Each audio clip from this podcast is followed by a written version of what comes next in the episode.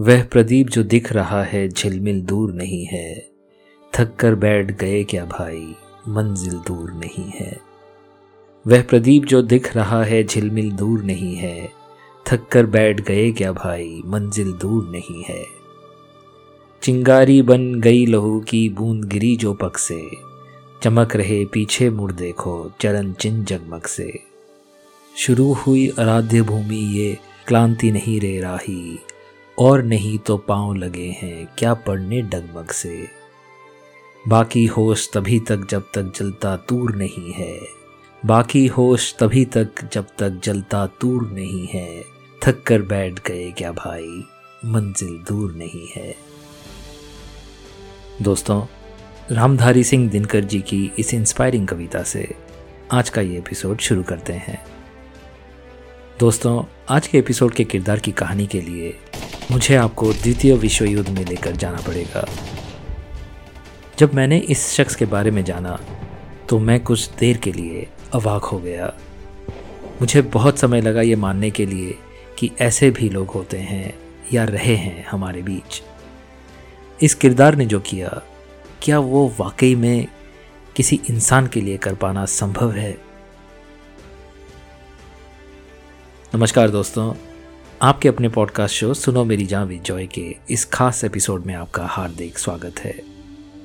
इस podcast show को आपने जो बेशुमार प्यार दिया है, उसके लिए मैं तहे दिल से आपका शुक्रगुजार हूँ और हमेशा रहूँगा।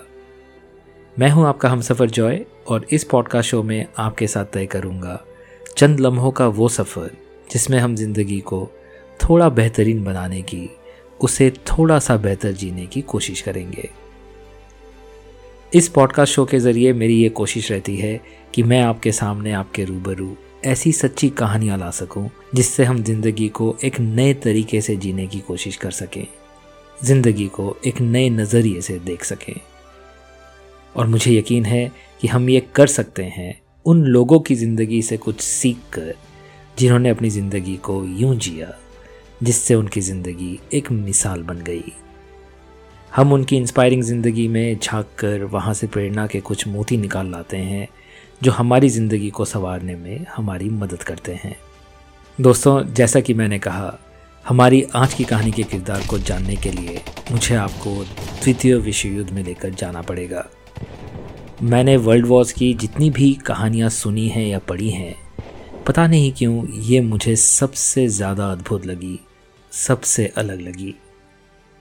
मुझे यकीन है कि जब आप भी इस किरदार के बारे में जानेंगे, उनकी कहानी को जानेंगे तो आप भी चकित रह जाएँगे, दंग रह जाएँगे और सोचने पर मजबूर हो जाएँगे कि क्या इंसान ऐसा भी हो सकता है, क्या हीरो ऐसे भी बना जा सकता है।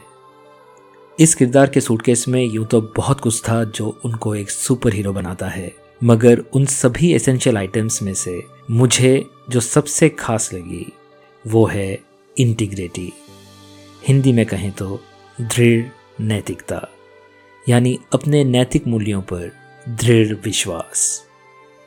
इंग्लिश में समझे तो अनवेवरिंग मोरल प्रिंसिपल्स दोस्तों, आज की कहानी के वो खास किरदार हैं डेस्मन डॉस और ये उनकी लाजवाब और अनोखी कहानी है।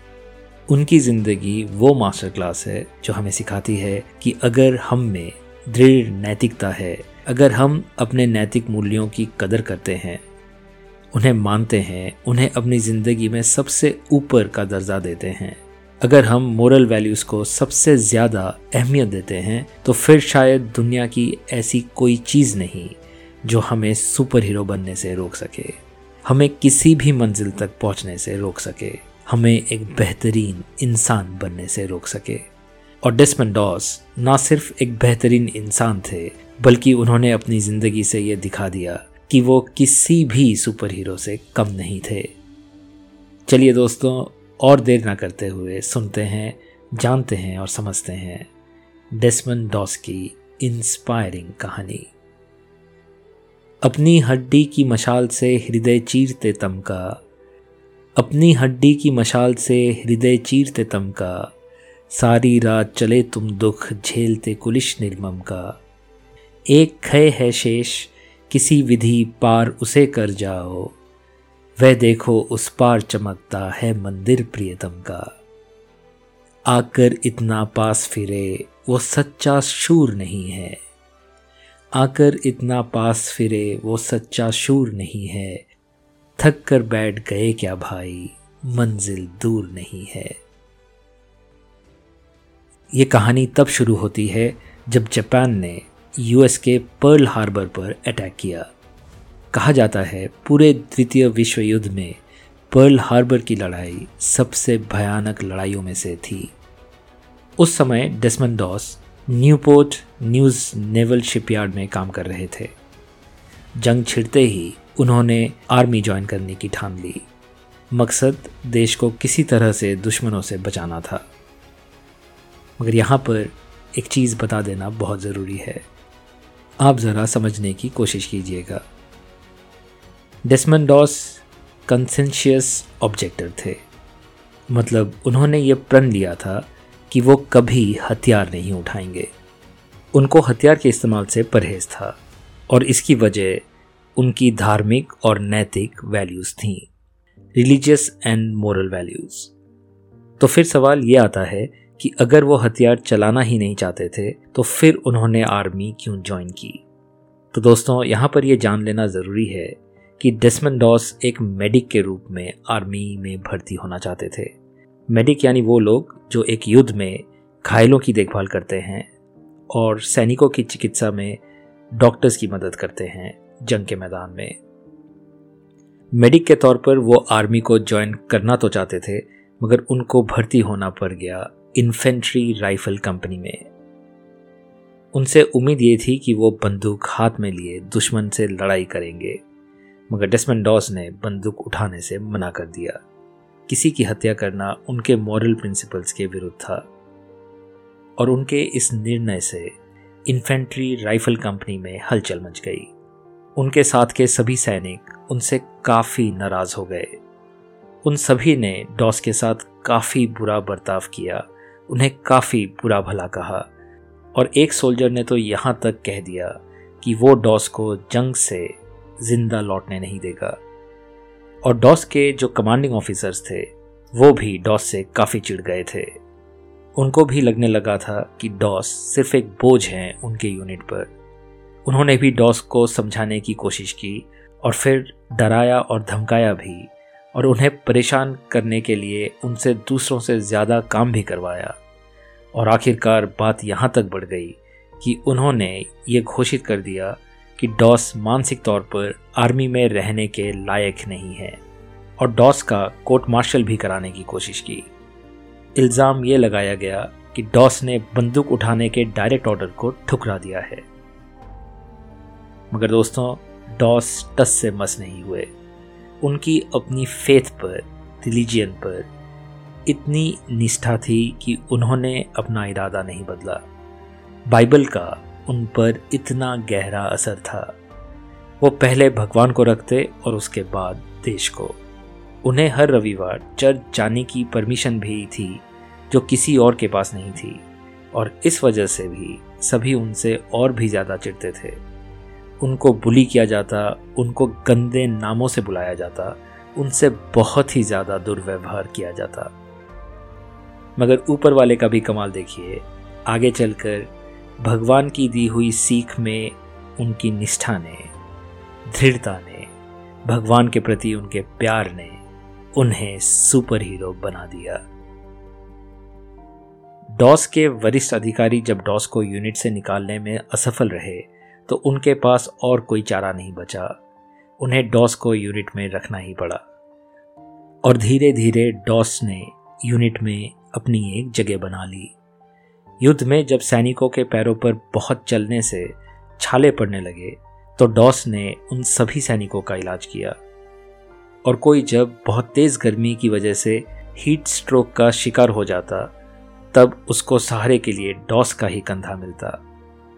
डॉस उन्हें सहारा देते और अपने हिस्से का खाना भी उनसे शेयर करते। ज़रा सोचिए दोस्तों, ये वही लोग थे जिन्होंने डॉस का मज़ाक बनाया था। उन्हें बुरा भला कहा था, उनको बुली किया था, यहाँ तक कि उन्हें जान से मार डालने की धमकी भी दी थी। मगर डॉस ने कभी कोई ग्रज नहीं रखा। उनके मन में कोई कूड़ता नहीं थी। उन्होंने सभी का बहुत ही प्यार से इलाज किया। और वो ये कर पाए बाइबल की वजह से। बाइबल में दी हुई एक सीख की वजह से। बाइबल में कहा गया है कि आप दूसरों से वैसे ही बर्ताव करें, जैसा आप उनसे उम्मीद रखते हैं। डॉस इस बात को बहुत मानते थे। इसीलिए वो हमेशा दूसरों से बहुत ही प्यार से, आदर से पेश आते थे। यही कारण था कि इतनी जिल्लत सहने के बाद भी वो दूसरों से, प्यार से ही पेश आए। डिस्मन डॉस ने गॉम, लेट, ओकिनावा आइलैंड के युद्ध में भाग लिया और इन हर युद्ध में उन्होंने अपने साथी सैनिकों की बे इंतहा मदद की। जख्मियों की शिद्दत से सेवा की। युद्ध में जब जवान जान ले रहे थे, तब डॉस जान बचा रहे थे। और युद्ध के मैदान में जब भी कोई सैनिक घायल हो जाता तो डॉस अपनी जान की परवाह ना करते हुए वो उस घायल सैनिक तक पहुंचकर उसे सुरक्षित जगह पर ले आते। उन्होंने कभी भी अपने सुरक्षा की परवाह नहीं की। जहाँ चारों ओर गोलाबारी हो रही हो, लगातार अंधाधुन गोलियाँ बरस रही हो, ऐसे माहौल में बिना डरे लोगों की निस्वार्थ सेवा करना कोई आम बात नहीं थी। डॉस जो अपने साथी सैनिकों के लिए कर रहे थे, वो किसी अजूबे से कम नहीं था, किसी चमत्कार से कम नहीं था। और फिर आई वो घड़ी, जिसने डेस्मन डॉस को सुपर हीरो बना दिया। डेस्मन डॉस की यूनिट हैक्सॉर रिच पर कब्जा करना चाह रही थी, और वो टीले की चोटी तक भी पहुँच गए थे कि अचानक शुरू हुई जापानी सैनिकों की भयंकर गोलाबारी। गोलियाँ सभी दिशाओं से बरस रही थी।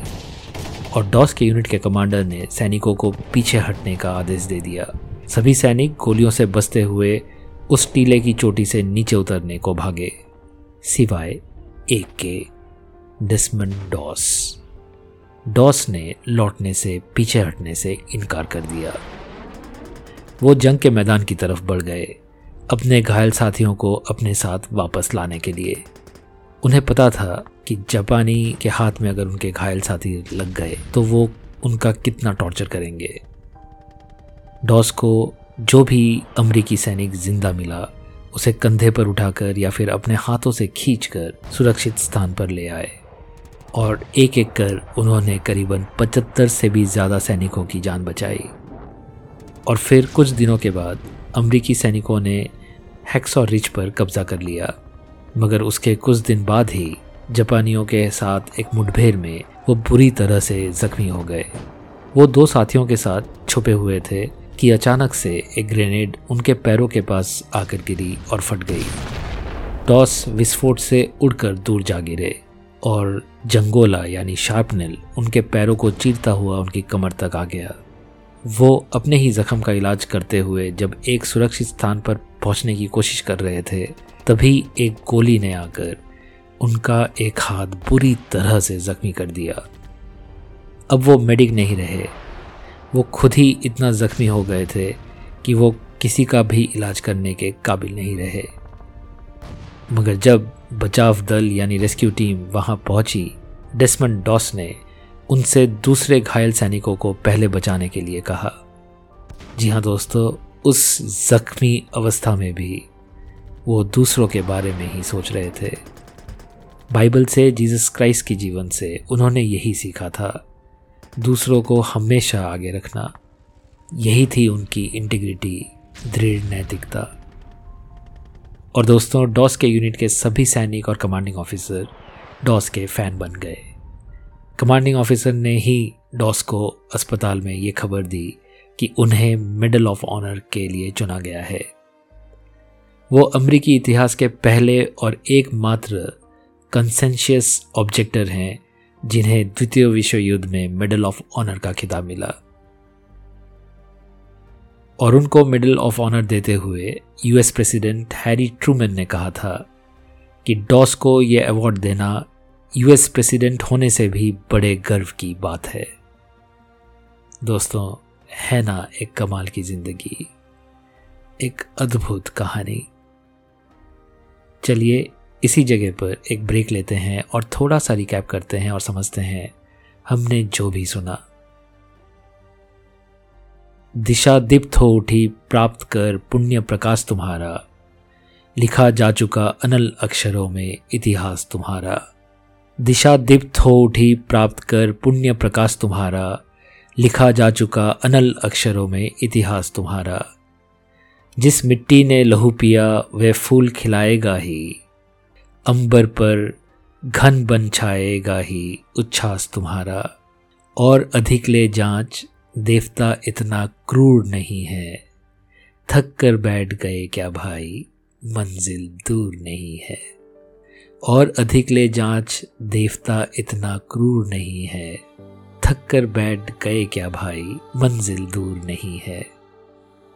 भगवान की दी हुई हर जाँच पर खड़े उतरे डेस्मंडॉस। अपनी जान की बाजी लगाकर पचहत्तर साथियों की जान बचाने का श्रेय जाता है डेस्मंडॉस को। मगर डेस्मंडॉस ने कभी इसका श्रेय नहीं लिया। उन्होंने हमेशा कहा कि उन्होंने जो भी किया वो बाइबल के सीख की वजह से किया। उन्होंने वही किया जो वो दूसरों से उम्मीद करते। उनका मानना था कि उन्होंने कोई बड़ा काम नहीं किया। दोस्तों, यही सोच डेस्मंडॉस को दूसरे इंसान से अलग करता है। उन्हें एक मसीहा बनाता है। जंग के मैदान में खून से लथपथ, बुरी तरह से जख्मी होने के बाद भी जो इंसान औरों के बारे में सोचता हो खुद घायल होने के बाद भी दूसरों पर मरहम लगाता हो, वो इंसान मसीहा नहीं तो कौन है? डिसमंडॉस के इस जज्बे को मेरा सलाम है। इंसानियत का सलाम है। क्या आप कल्पना भी कर सकते हैं कि अगर सब डॉस जैसा सोच सकते तो ये दुनिया कैसी दुनिया होती? शायद यही स्वर्ग होता। तो दोस्तों, इस मास्टर क्लास को हमेशा याद रखिएगा। खुद से आगे दूसरों को रखने की इस सीख को हमेशा याद रखिएगा। अगर हम ऐसा कर सकते हैं तो हमें एक बेहतर इंसान बनने से कोई नहीं रोक सकता है, और एक बेहतर इंसान से कोई भी मंजिल दूर नहीं रह सकती है। दोस्तों, हम आज के इस खास सफ़र के आखिरी स्टेशन पर आ चुके हैं। मुझे उम्मीद है कि आपको ये इंस्पायरिंग एपिसोड पसंद आया होगा। आपने कुछ नया सीखा होगा या जाना होगा।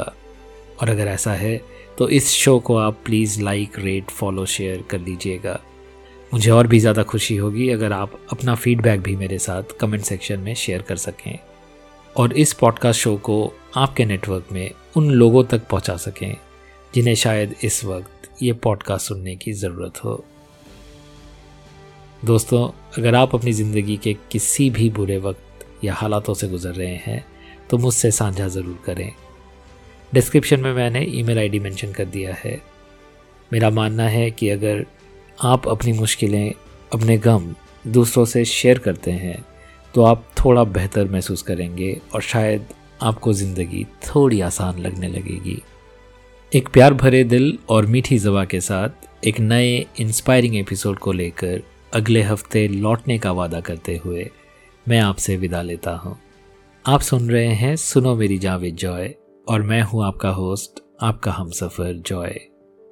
सुनने सुनाने का ये कारवां जारी रहेगा आपके प्यार के साथ, आपके आशीर्वाद के साथ। इस सफ़र में मुझसे जुड़ने के लिए मैं तहे दिल से आपका शुक्रगुजार हूँ। मैं दुआ करूँगा आपके सूटकेस में डिसमन डॉस की तरह इंटेग्रिटी की, दृढ़ नैतिकता की कभी कोई कमी ना हो। अपना और अपनों का ख्याल रखिएगा। धन्यवाद। और हाँ दोस्तों, अगर आप मोटिवेशन के बारे में सेल्फ हेल्प के बारे में और जानना चाहते हैं या और कंटेंट देखना चाहते हैं तो काइंडली मुझसे इंस्टाग्राम पर भी जुड़ें। मेरा इंस्टाग्राम हैंडल है सुनो मेरी जहाँ विद जॉय मैं यहाँ शेर व शायरी, नज़म, गज़ल, संगीत या पोइट्री से इंस्पिरेशन ढूँढने की, प्रेरित होने की कोशिश करता हूँ और ज़िंदगी को नए तरीके से जीने के नुस्खे तलाशता हूँ। आप जुड़ेंगे तो बहुत अच्छा लगेगा। खुदा हाफिज़ नमस्कार सत श्री अकाल।